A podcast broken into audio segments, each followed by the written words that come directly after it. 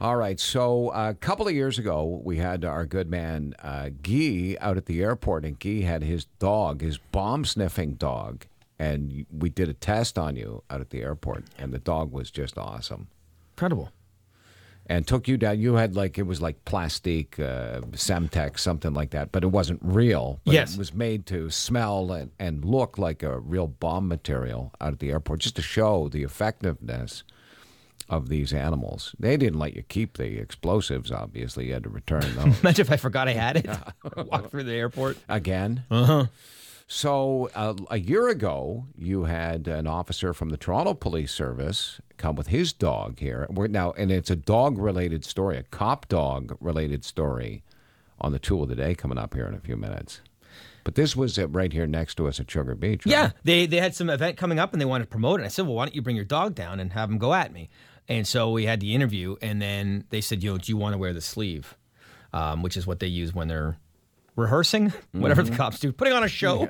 And so uh, I said, yeah, I want to wear the sleeve. In fact, I want to wear the whole thing and a helmet. And so we're posting And it's the full Great Gazoo helmet, by the way. full on because I wasn't sure.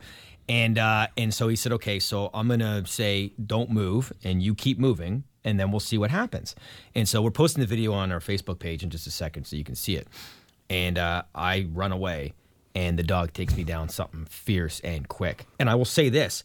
I didn't have a glove on, but I, my instinct said tuck your hand in as far into the jersey or to the jacket as possible. And thank goodness I did because it just nipped a little bit of my finger. And I can imagine if that was skin, how much it would hurt. And the, the perp ain't got no felt suit. No, I ain't got no felt suit. This time of year, perp's probably wearing a t-shirt. Yeah, and and the and the cop was only maybe twenty yards behind me, so the cop only took a few seconds to come and get the dog off me. Because as you said earlier, it's like a toy to them, and he wasn't letting go until the cop said so. So this one, Ryan starts running, and then the cop lets the littlest hobo go. Oh ah! Ah! Ah!